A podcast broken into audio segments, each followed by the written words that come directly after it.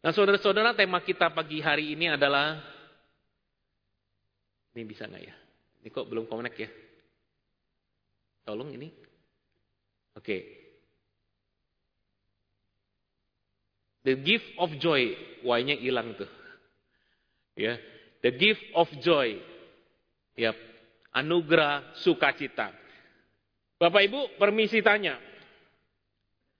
Kapan terakhir kali Bapak, Ibu, Saudara tersenyum lebar dengan tulus? Kapan terakhir kali saudara-saudara tertawa terbahak-bahak tanpa ada yang mengganjal di hati? Kapan terakhir kalau saudara menangis karena terharu gembira? Nah di sini ada bapak yang senyum gitu ya. Ya. Kapan terakhir kali menangis karena terharu gembira? Kapan terakhir kali saudara-saudara merasa tenang, bahagia, sekalipun situasi ambar, amburadul? Kapan terakhir kali? Rindukah Bapak Ibu Saudara engkau mengalami sukacita yang sejati? Bagaimana caranya? Apa itu sukacita sejati? Nah hari ini kita sama-sama mau belajar dari bagian firman Tuhan yang tadi sudah dibacakan oleh Bapak Majelis kita ya. Lanjut. Apa itu sukacita sejati? Bagaimana kita dapat benar-benar mengalami sukacita besar itu? Nah, bagian kita baca barusan, ya saya baca sekali lagi ya. Lalu kata malaikat itu kepada mereka, jangan takut. Sebab sesungguhnya aku memberitakan kepadamu kesukaan besar untuk bangsa, seluruh bangsa. Hari ini telah lahir bagimu, yaitu Kristus Tuhan di kota Daud. Nah saudara-saudara, saya cerita dulu sedikit nih. Mungkin bagian firman Tuhan ini kan kita sudah dengar banyak kali ya. Jadi ketika malaikat Tuhan menyampaikan kabar baik bagi para gembala, Kondisinya seperti ini. Kondisi waktu itu tanah Israel dijajah oleh bangsa Romawi. Mereka harus membayar pajak yang sangat tinggi. Bahkan bangsa Israel yang kerja sama Romawi itu jadi antek-antek meras bangsa sendiri. Jadi mereka hidup dalam kondisi yang tidak enak. Secara rohani, ya mereka 400 tahun di dalam masa kesunyian. Kalau dulu kan banyak nabi ya, Nabi Musa, Nabi Elia dan seterusnya. Nah sebelum Tuhan Yesus lahir 400 tahun itu tidak ada nabi, tidak ada firman Tuhan, tidak ada nubuatan. Sunyi sepi sekali. Mereka tuh desperate. Mereka itu begitu rindu. Tuhan mana? Kok Tuhan sepertinya tidur? Kok Tuhan sepertinya tidak ada? Kira-kira itulah latar belakang sebelum malaikat Tuhan memberitakan datang kepada para gembala. 400 tahun masa kesunyian. Nah di dalam kondisi seperti inilah malaikat datang ngomong para gembala, hari ini telah lahir bagimu. Ya jangan takut, sebab sesungguhnya aku memberitakan kepadamu kesukaan besar. Nah kesukaan besar itulah the great joy, mega kara kalau bahasa aslinya. Mega, sesuatu yang sangat besar, sukacita yang sangat besar yang telah Tuhan berikan. Ini kok loncat-loncat ya Pak ya? Oke. Dari bagian firman Tuhan ini paling tidak ada dua hal nih. Dua ciri dan bagaimana kita bisa mengalami sukacita. Yang pertama, sukacita itu bersumber dari relasi bukan situasi. Sama-sama Bapak Ibu, mari sama-sama sukacita bersumber dari relasi bukan situasi. Maksudnya apa? Jadi setelah para gembala ketemu sama malaikat, mereka itu berjumpa dengan udah berjumpa dengan malaikat, dengar, kemudian mereka pergi ke Bethlehem bertemu dengan bayi Yesus. Nah, Saudara, gembala-gembala yang mendapat penglihatan dari para ma, ma, apa, malaikat itu bukanlah orang-orang yang sangat terhormat. Mereka itu nggak dipandang, ya. Mereka bahkan dianggap hina karena gini. Karena sebagai gembala, mereka tuh nggak bisa mempraktekkan liturgi, mempraktekkan kekudusan. Seperti misalnya mencuci, aroma mau makan mesti cuci tangan yang bersih. Nah jadi orang-orang Yahudi pada waktu itu, itu menganggap mereka ini orang yang tidak kudus begitu. Ya, orang yang secara ekonomi itu dibawa. Bahkan ada yang berkata itu tuh yang paling bawah di antara lapisan masyarakat tuh eh, para gembala itu yang paling bawah. Kira-kira seperti itulah mereka tidak dianggap. Nah kepada yang tidak dianggap inilah yang mendapatkan penglihatan dari malaikat. Ketika mereka sampai ke Bethlehem, ketemu sama bayi Yesus, mereka melihat, oh benar tuh seperti apa yang dikatakan oleh malaikat. Kemudian kita berkata, maka kembalilah gembala-gembala itu sambil memuji dan memuliakan Allah karena segala sesuatu yang mereka dengar dan mereka lihat semuanya sesuai dengan apa yang telah dikatakan kepada mereka. Nah, saya sangat tertarik dengan kata kembalilah. Kembalilah itu kembali ke mana? Kembali ke mana kira-kira? Kembalilah. Setelah ketemu Tuhan Yesus, bayi bayi Yesus kembalilah. Kembali ke mana? Kembali lagi ngangonin kata orang Jawa. Ya, saya sekarang tinggal di Malang jadi belajar bahasa Jawa nih ya. Ngangonin kambing domba. Kembali ke mana? Kembali kepada pekerjaan. Kembali ke mana? Kembali kepada kesulitan hidup yang mereka alami. Kembali ke mana? Kembali kepada masalah-masalah yang mereka hadapi.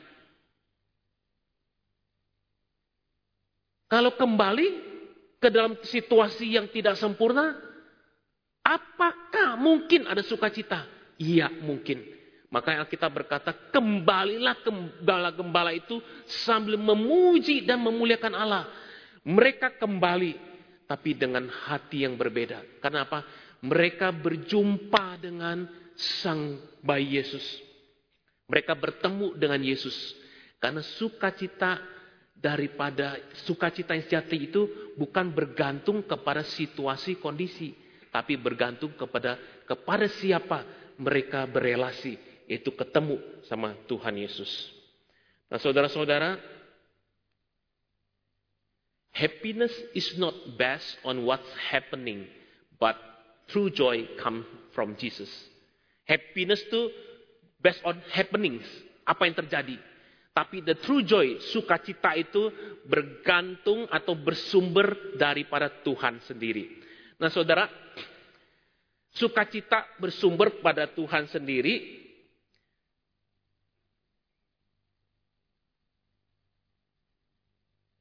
Kita kalau bicara tentang sukacita, kembali lagi ya, tentang sukacita dan kegembiraan, kebahagiaan, kegembiraan itu sesuatu yang sangat sementara, tapi sukacita itu stay long, ya, bahkan bisa terjadi, bisa kekal. Nah, sukacita kita itu tidaklah dipengaruhi oleh orang lain, ya. Your true joy itu enggak depend on somebody Ya, bukan bergantung kepada anak. Berapa banyak di antara kita yang merasa, aduh aku akan bahagia, ya aku akan benar-benar bahagia kalau istriku begini, kalau suamiku begini, kalau anakku berhasil, kalau orang tuaku begini, kalau aku suka cita kalau bosku begini, aku suka cita kalau karyawan-karyawanku begini, aku suka cita kalau ini, kalau ini, kalau ini. Tidak, the true joy Kebahagiaan, sukacita sejati itu berasal dari Tuhan, bergantung kepada relasi kita kepada Tuhan. Bukan juga bergantung kepada relasi prestasi kita. Bukan bergantung kepada kesibukan kita. Ya, kalau kita merasa kita makin sibuk, makin bisa sukacita. Kenyataannya enggak. Kalau kita benar-benar mencari kesibukan, kita merasa dengan kesibukan kita bisa mendapat kebahagiaan sejati, Jangan-jangan sebenarnya kebahagiaan kita cari itu ada di dalam hati kita. Yang dibersumber daripada relasi sama Tuhan. Ya, mari sama-sama kita lihat ya.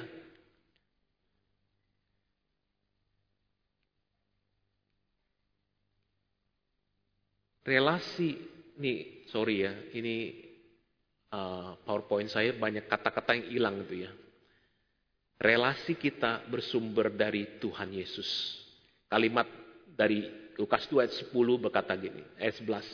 Hari ini telah lari bagimu juru selamat yaitu Kristus Tuhan di kota Daud. Jadi relasi kepada dengan Tuhan Yesus itu bukan sekedar ketemu sama bayi Yesus. Tapi bayi Yesus itu adalah juru selamat yang mampu menyelamatkan manusia. Bukan cuma dari masalah-masalah dunia. Ketika Tuhan Yesus datang ke dunia yang sakit disembuhkan, yang kerasukan mendapatkan uh, uh, apa diusir setannya, tapi masalah yang terbesar adalah dosa. Tuhan Yesus lahir untuk menyelamatkan kita dari dosa. Yang kedua, dia bukan cuma juru selamat tapi yaitu Kristus. Dia Mesias yang sudah dinanti-nantikan, sudah dijanjikan 2000 tahun sebelumnya, bukan 2000 ya, di tahun sudah ribuan tahun sejak Adam dan Hawa jatuh dalam dosa. Dia adalah Tuhan, dia adalah penguasa atas seluruh alam semesta ini. Dia penguasa. Nah, saudara-saudara, kepada dialah ya sukacita kita ini bersumber. Ya, seorang teolog, seorang pendeta, seorang pengarang menulis begini. One of the most interesting and remarkable things Christian learn is that laughter does not exclude weeping. Christian joy is not an escape from sorrow, pain, and hardship still come, but they are unable to drive out the happiness of the redeemed. Maksudnya adalah salah satu hal yang paling menarik dan luar biasa ini pelajari orang Kristen adalah bahwa tertawa tertawa tidak berarti tanpa air mata. Maksudnya tertawa sini bahwa sukacita tidak berarti tanpa air mata. Sukacita orang Kristen itu bukanlah pelarian dari kesedihan. Jadi orang Kristen tidak bersukacita itu tanpa kesedihan. Iya ada kesedihan, iya ada penderitaan, namun tidak melenyapkan sukacita yang dari dari kita sebagai orang-orang yang telah diserbut, yang telah ditebus oleh Tuhan. Itulah sukacita yang sejati. Sukacita sejati bukan berasal dari relasi, bukan berasal dari, bukan bergantung pada situasi kondisi, tapi bersumber dari relasi dengan Tuhan.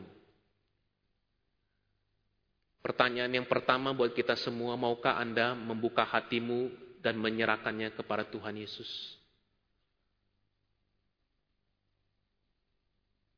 Saudara-saudara, kalau orang sebelah kita atau orang yang sangat dekat sama kita, keluarga kita melihat kita, kira-kira mereka akan bilang,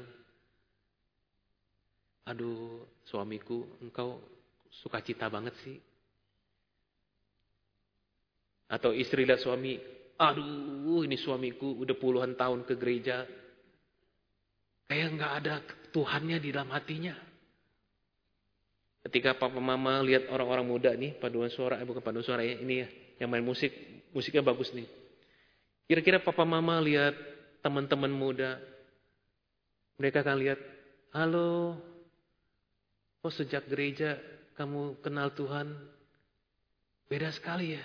Dulu pemurung, minder sekali. Tapi sejak ketemu Tuhan Yesus, hidup mau berubah. Ada amin? Paduan suara? Wah ini lain, lain generasi ya paduan suara juga gini. Ini, ini biasanya ini sebagian besar gocap kayaknya nih ya. ya. ya ada juga yang masih muda kok ya. Ya ada. Waktu orang lihat hidupnya kita, tetangga lihat kita, apakah orang lihat sukacita? Sukacita bukanlah bergantung pada situasi, relasi, bukan situasi dan kondisi, tapi kepada relasi Tuhan kita. Saya mau khotbah hari ini saya bilang, waduh Tuhan, situasi saya lagi kurang bagus. Ya, kami nyetir dari Malang, anak saya panas. Ya, tadi pagi anak saya kebangun batuk-batuk. Jam 3 pagi Ya badannya panas sekali saya kasih paracetamol. Udah gitu. Waduh saya udah gak bisa tidur. Saya bilang Tuhan saya mau khotbah tentang sukacita nih. Ya. Ini, ini kondisi yang saya alami. Rela, ya, situasi yang saya alami nih. Gimana kalau kurang tidur ya? Ya anak lagi sakit, kita bisa sukacita. Sukacita sejati bukan bergantung pada situasi kondisi, tapi kepada Tuhan sendiri. Amin. Itu sukacita sejati. Yang kedua sekarang. Sukacita itu tumbuh dari hati yang berterima kasih, bukan komparasi. Sukacita yang sejati itu tumbuh, tadi itu bersumber ya, ini tumbuh dari hati yang berterima kasih, bukan komparasi. Komparasi itu maksudnya apa? Compare, membanding-bandingkan. Itu ada satu anak kecil tuh waktu 17 Agustus tahun lalu nyanyi lagu kan banding-banding ke ojo banding-banding ke dulu. Suka sejati, sukacita sejati tidak berasal atau tidak muncul kalau kita hidup serang, sering banding-bandingkan. Nah saudara kembali lagi kepada firman Tuhan. Jadi hari ini kita kembali cuma kepada beberapa ayat saja. Maka kembalilah gembala-gembala itu sambil memuji dan memuliakan Allah. Jadi saya ceritakan tadi bahwa gembala itu kondisinya itu tidaklah menyenangkan sebenarnya. Mereka hidup tidak menyenangkan, nggak dipandang. Tapi setelah mereka ketemu Tuhan Yesus, mereka kembali kepada kehidupan yang sama, hati mereka berbeda. Hati mereka berbeda. Situasi sekeliling sama, masalah tetap sama, tapi hati mereka berbeda. Kita berkata, mereka kembali sambil memuji dan memuliakan Allah. Mereka kembali dengan puji-pujian. Mereka kembali dengan apresiasi. Mereka kembali dengan syukur. Terima kasih Tuhan. Saudara bayangin di antara banyak orang di dunia waktu itu ada yang raja, ada yang ada yang orang kaya, orang yang pangkatnya tinggi, tetapi Tuhan berkenan memberi kesempatan bagi para gembala yang miskin, para gembala yang tidak dianggap itu untuk ketemu pertama kali sama bayi Yesus itu para gembala itu. What a privilege. Itu suatu kehormatan yang sangat besar. Ketika mereka bertemu dengan Tuhan Yesus, mereka kembali dengan hati yang berterima kasih. Saudara ini nggak akan terjadi kalau mereka komparasi, kalau mereka membanding-bandingkan hidup mereka, nggak akan nggak akan terjadi. Itulah sebabnya Rasul Paulus di dalam kitab Tesalonika, surat Tesalonika mencatat begitu. Bersukacitalah senantiasa, tetaplah berdoa, mengucap syukurlah dalam segala hal, sebab itulah yang dikendaki Allah dalam Kristus Yesus bagi kamu. Nah saudara perhatiin ya. Bersukacitalah senantiasa. Lah gimana bisa bersukacita? Kenyataannya habis putus pacar. Ya. Uits tuh, disenggol-senggol tuh. Ya. Gimana bisa bersukacita? Aduh, kak mau jalanannya susah ya Ai. Aduh mau jalanannya susah di kursi roda. Bagaimana bisa bersuka cita? Gimana bisa bersuka cita? Kalau saya difonis dapat penyakit yang nggak bisa sembuh. Bagaimana saya bisa bersuka cita kalau rumah tangga saya nggak baik-baik saja? Capek yang ada. Bagaimana bisa bersuka cita anak saya begini? Bagaimana bisa bersuka cita kalau Bos saya begini, gaji saya segini, saya terancam di PHK. Bagaimana saya bisa bersuka cita? Kita berkata, bersuka citalah senantiasa, tetaplah berdoa. Dan waktu kau berdoa, mengucap syukurlah dalam segala hal. Bukan mengucap syukurlah atas segala hal. Enggak. Maksudnya gini, Tuhan nggak pernah ngajarin kita, Tuhan terima kasih buat kanker ini. Enggak. Tuhan terima kasih saya di PHK. Bukan. Itu kayak nggak realistis ya. Tuhan bilang mengucap syukur dalam segala hal. Artinya dalam segala kondisimu mengucap syukurlah. Kenapa? Karena ada Tuhan yang pegang kendali. Ada Tuhan yang punya rencana yang baik yang kita nggak mengerti saat ini. Nah saudara, kalau kita mengucap syukur, itu berarti kita kebalikan dari kita compare, kita itu membanding-bandingkan. Berapa banyak di antara kita ya, apalagi di musim udah mulai mulai musim liburan ya. Ya, pekerjaan udah slow down, ya, kuliah atau sekolah udah udah selesai kan? yang kuliah udah selesai, slow down. Nah, biasa lagi slow down tuh apalagi kalau misalnya nanti bentar lagi hujan, waduh mendung-mendung, hatinya pun bisa menjadi susah tuh. Ya, kita mulai compare. Oh, orang-orang jalan-jalan nih akhir tahun, libur Natalan jalan-jalan, kita mulai compare. Ya, orang-orang jalan-jalan aku cuma muter-muter Tanjung Duren. Ya, orang punya badan six pack, ini saya one pack. Orang ya mukanya mulus gitu ya. Udah umur 60 aja mukanya mulus. Saya kok sudah keriput. Oh, orang compare anaknya, uh anaknya berprestasi, dipajang lah di Instagram, di TikTok ya, di Facebook. Anakku biasa-biasa aja. Ya. Gaji yang tinggi, yang ini aduh kita mau makan sebulan aja mesti irit-irit. Kita compare, compare, compare. Tuhan bilang, komparasi, kita banding-bandingkan itu udah pencuri sukacita. Kalau kita selalu kita selalu membanding-bandingkan diri sama orang lain, pasti kita nggak bisa sukacita. Padahal sukacita sudah diterikan oleh Tuhan. Padahal kita bilang, saya sudah Kristen kok. Saya sudah terima Tuhan Yesus. Saya sudah dibaptis. Tapi barangkali poin kedua ini, karena kita sering terus compare. Berbeda dengan gembala yang dia memuji, memuliakan Allah sekalipun situasinya nggak baik.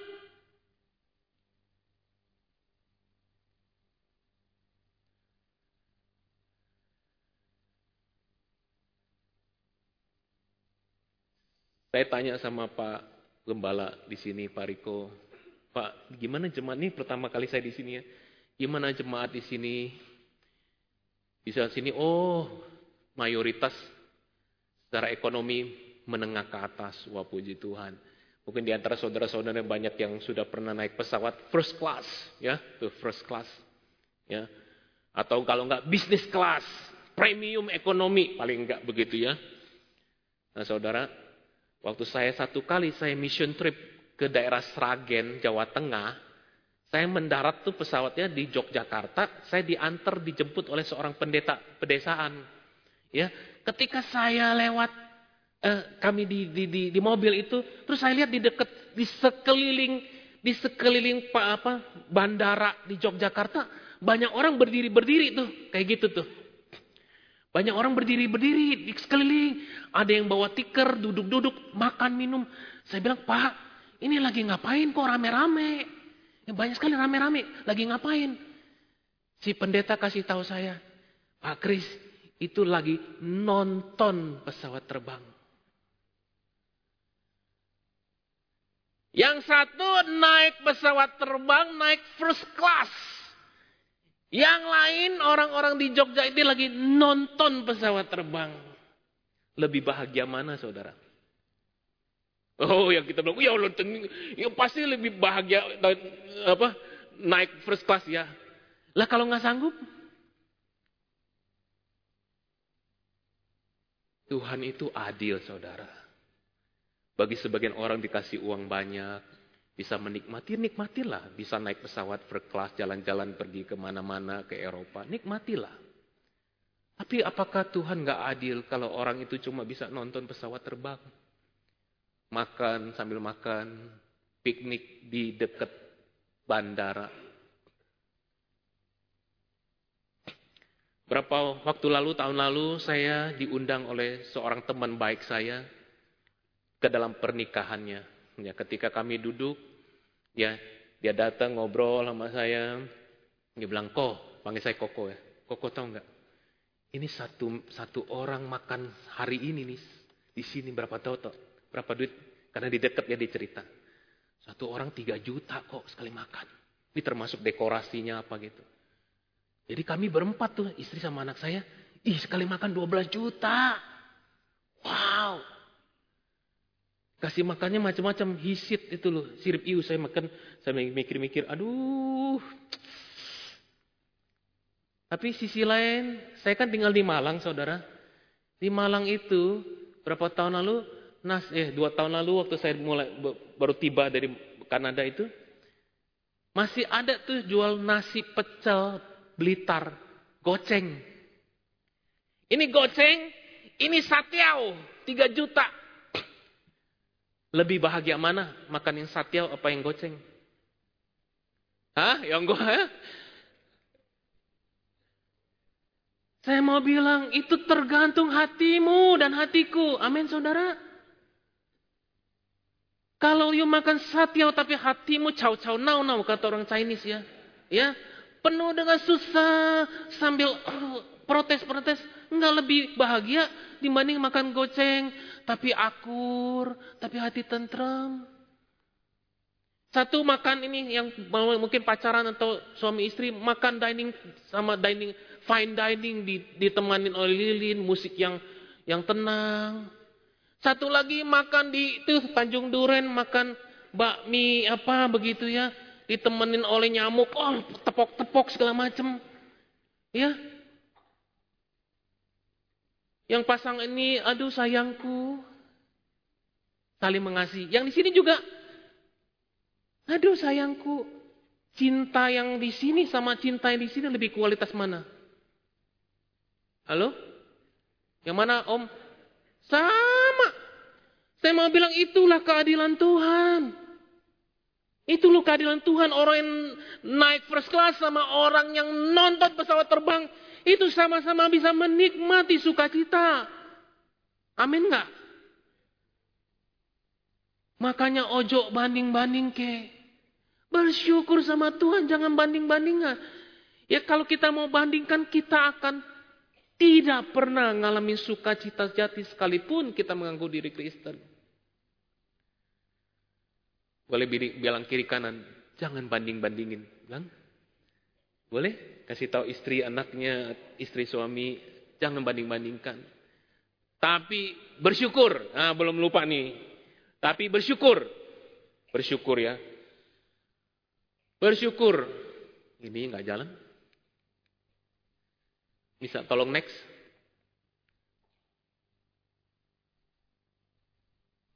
Kita bisa bersuka cita ketika kita bersyukur. Tapi Tuhan juga tahu bahwa sekalipun kita mau belajar bersyukur, kondisi situasi kita tidak selalu baik. Ada masa-masa sulit. Ada masa-masa mungkin kita nggak tahan. Itu sebabnya Rasul Paulus kembali menuliskan, mari sama-sama bacain satu, dua, tiga. Bersukacitalah dalam pengharapan, sabarlah dalam kesesakan, dan bertekunlah dalam doa. Jadi sukacita sejati memang berasal dari Tuhan, bukan pada situasi kondisi. Sukacita sejati itu muncul, tumbuh dari hati yang berterima kasih. Tapi Tuhan tahu bahwa Sekalipun kita mau berterima kasih ada masa-masanya kita akan sulit. Kita rasanya berat sekali. Bahkan mungkin pernah juga kita merasa aduh Tuhan seperti mau mati rasanya. Tapi saudara Tuhan Yesus pun pernah mengalami.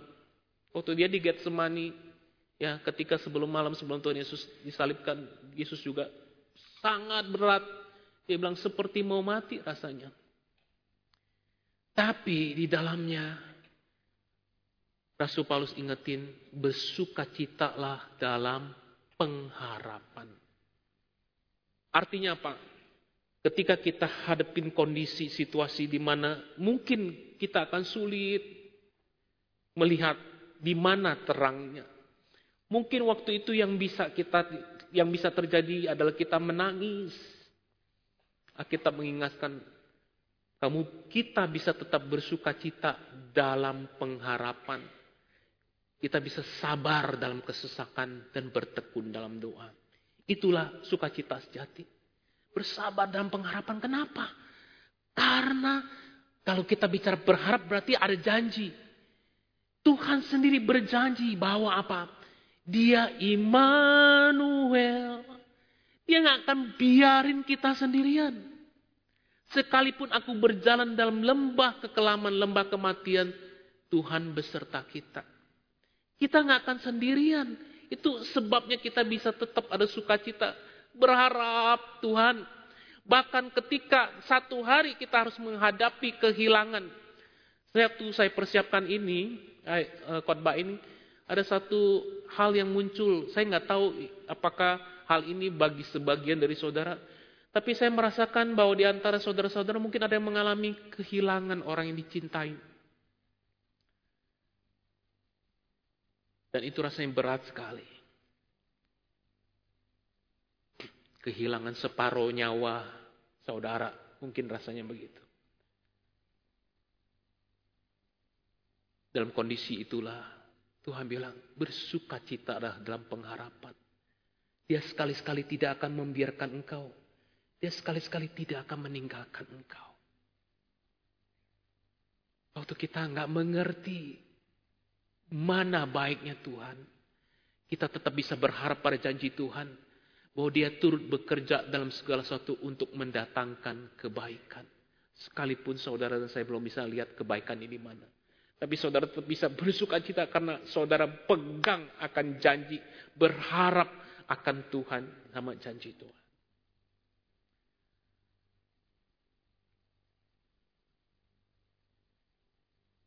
Sukacita sejati bersumber dari relasi, bukan situasi. Itu sebabnya bukalah hatimu, serahkan diri sepenuhnya pada Tuhan. Sukacita sejati bertumbuh dalam hati yang bersyukur, berterima kasih, bukan komparasi.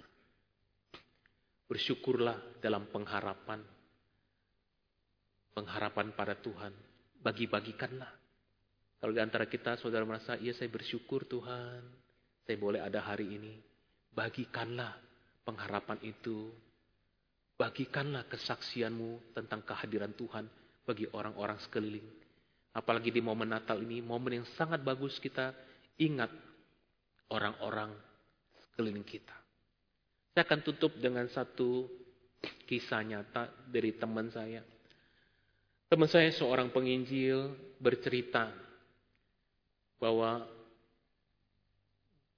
dia ini cuma berdua. Ya, selama dia kecil sampai dia besar cuma mamanya karena papanya sudah meninggal. Ya, dia cuma anak satu-satunya.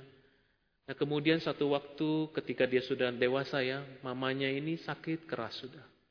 Tapi mamanya seorang cinta Tuhan. Seorang yang benar-benar hatinya walaupun sakit bersyukur sama Tuhan, berharap sama Tuhan. Ya, ketika udah di rumah sakit di waktu-waktu menjelang ajalnya, teman saya ini bercerita ya, mama saya bilang nasehatin buat anaknya ini, nah kamu nanti kalau udah mama nggak ada, ya kamu tetap ya mengasihi Tuhan, melayani Tuhan. Ya, berharap sama Tuhan, jangan kecewa sama Tuhan ya nak. Anaknya cuma bisa diam, bilang, iya mah. Ketika makin berat, kelihatannya nafas sudah mengap, mulai mengap susah. Mamanya bilang, mama mau nyanyi. Mama merasa Tuhan tuh udah mau panggil mama. Mamanya mulai nyanyi. Haleluya, haleluya, haleluya.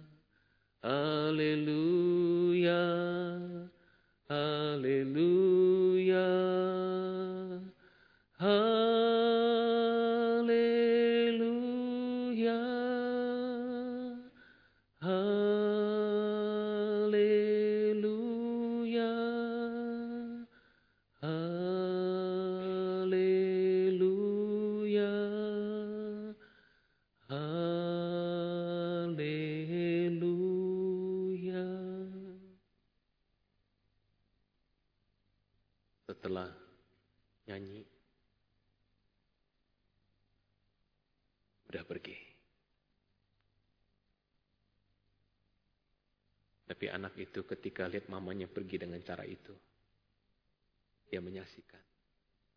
Saya lihat, mama begitu bersuka cita.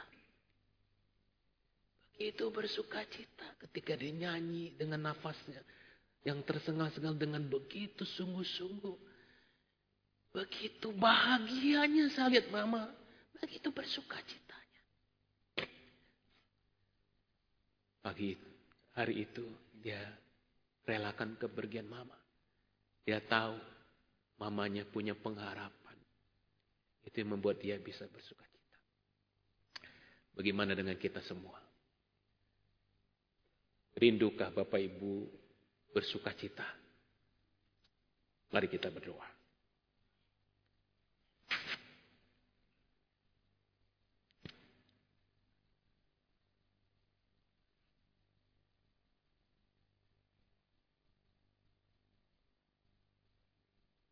Boleh gak kita pakai waktu satu dua menit ini? Kita berespon pada firman Tuhan.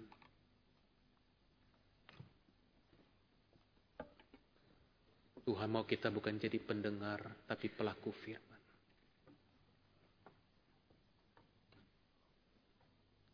Adakah di antara kita pagi ini di hadapan Tuhan, jujur mengaku Tuhan?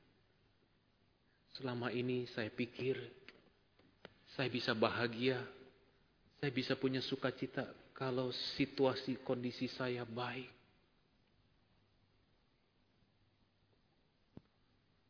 Tapi hari ini saya mendengar firman Tuhan. Sukacita sejati bersumber dari Tuhan Yesus. Tuhan aku mau Tuhan berjumpa dengan Tuhan secara pribadi. Tuhan mau aku mau undang engkau masuk ke dalam hatiku.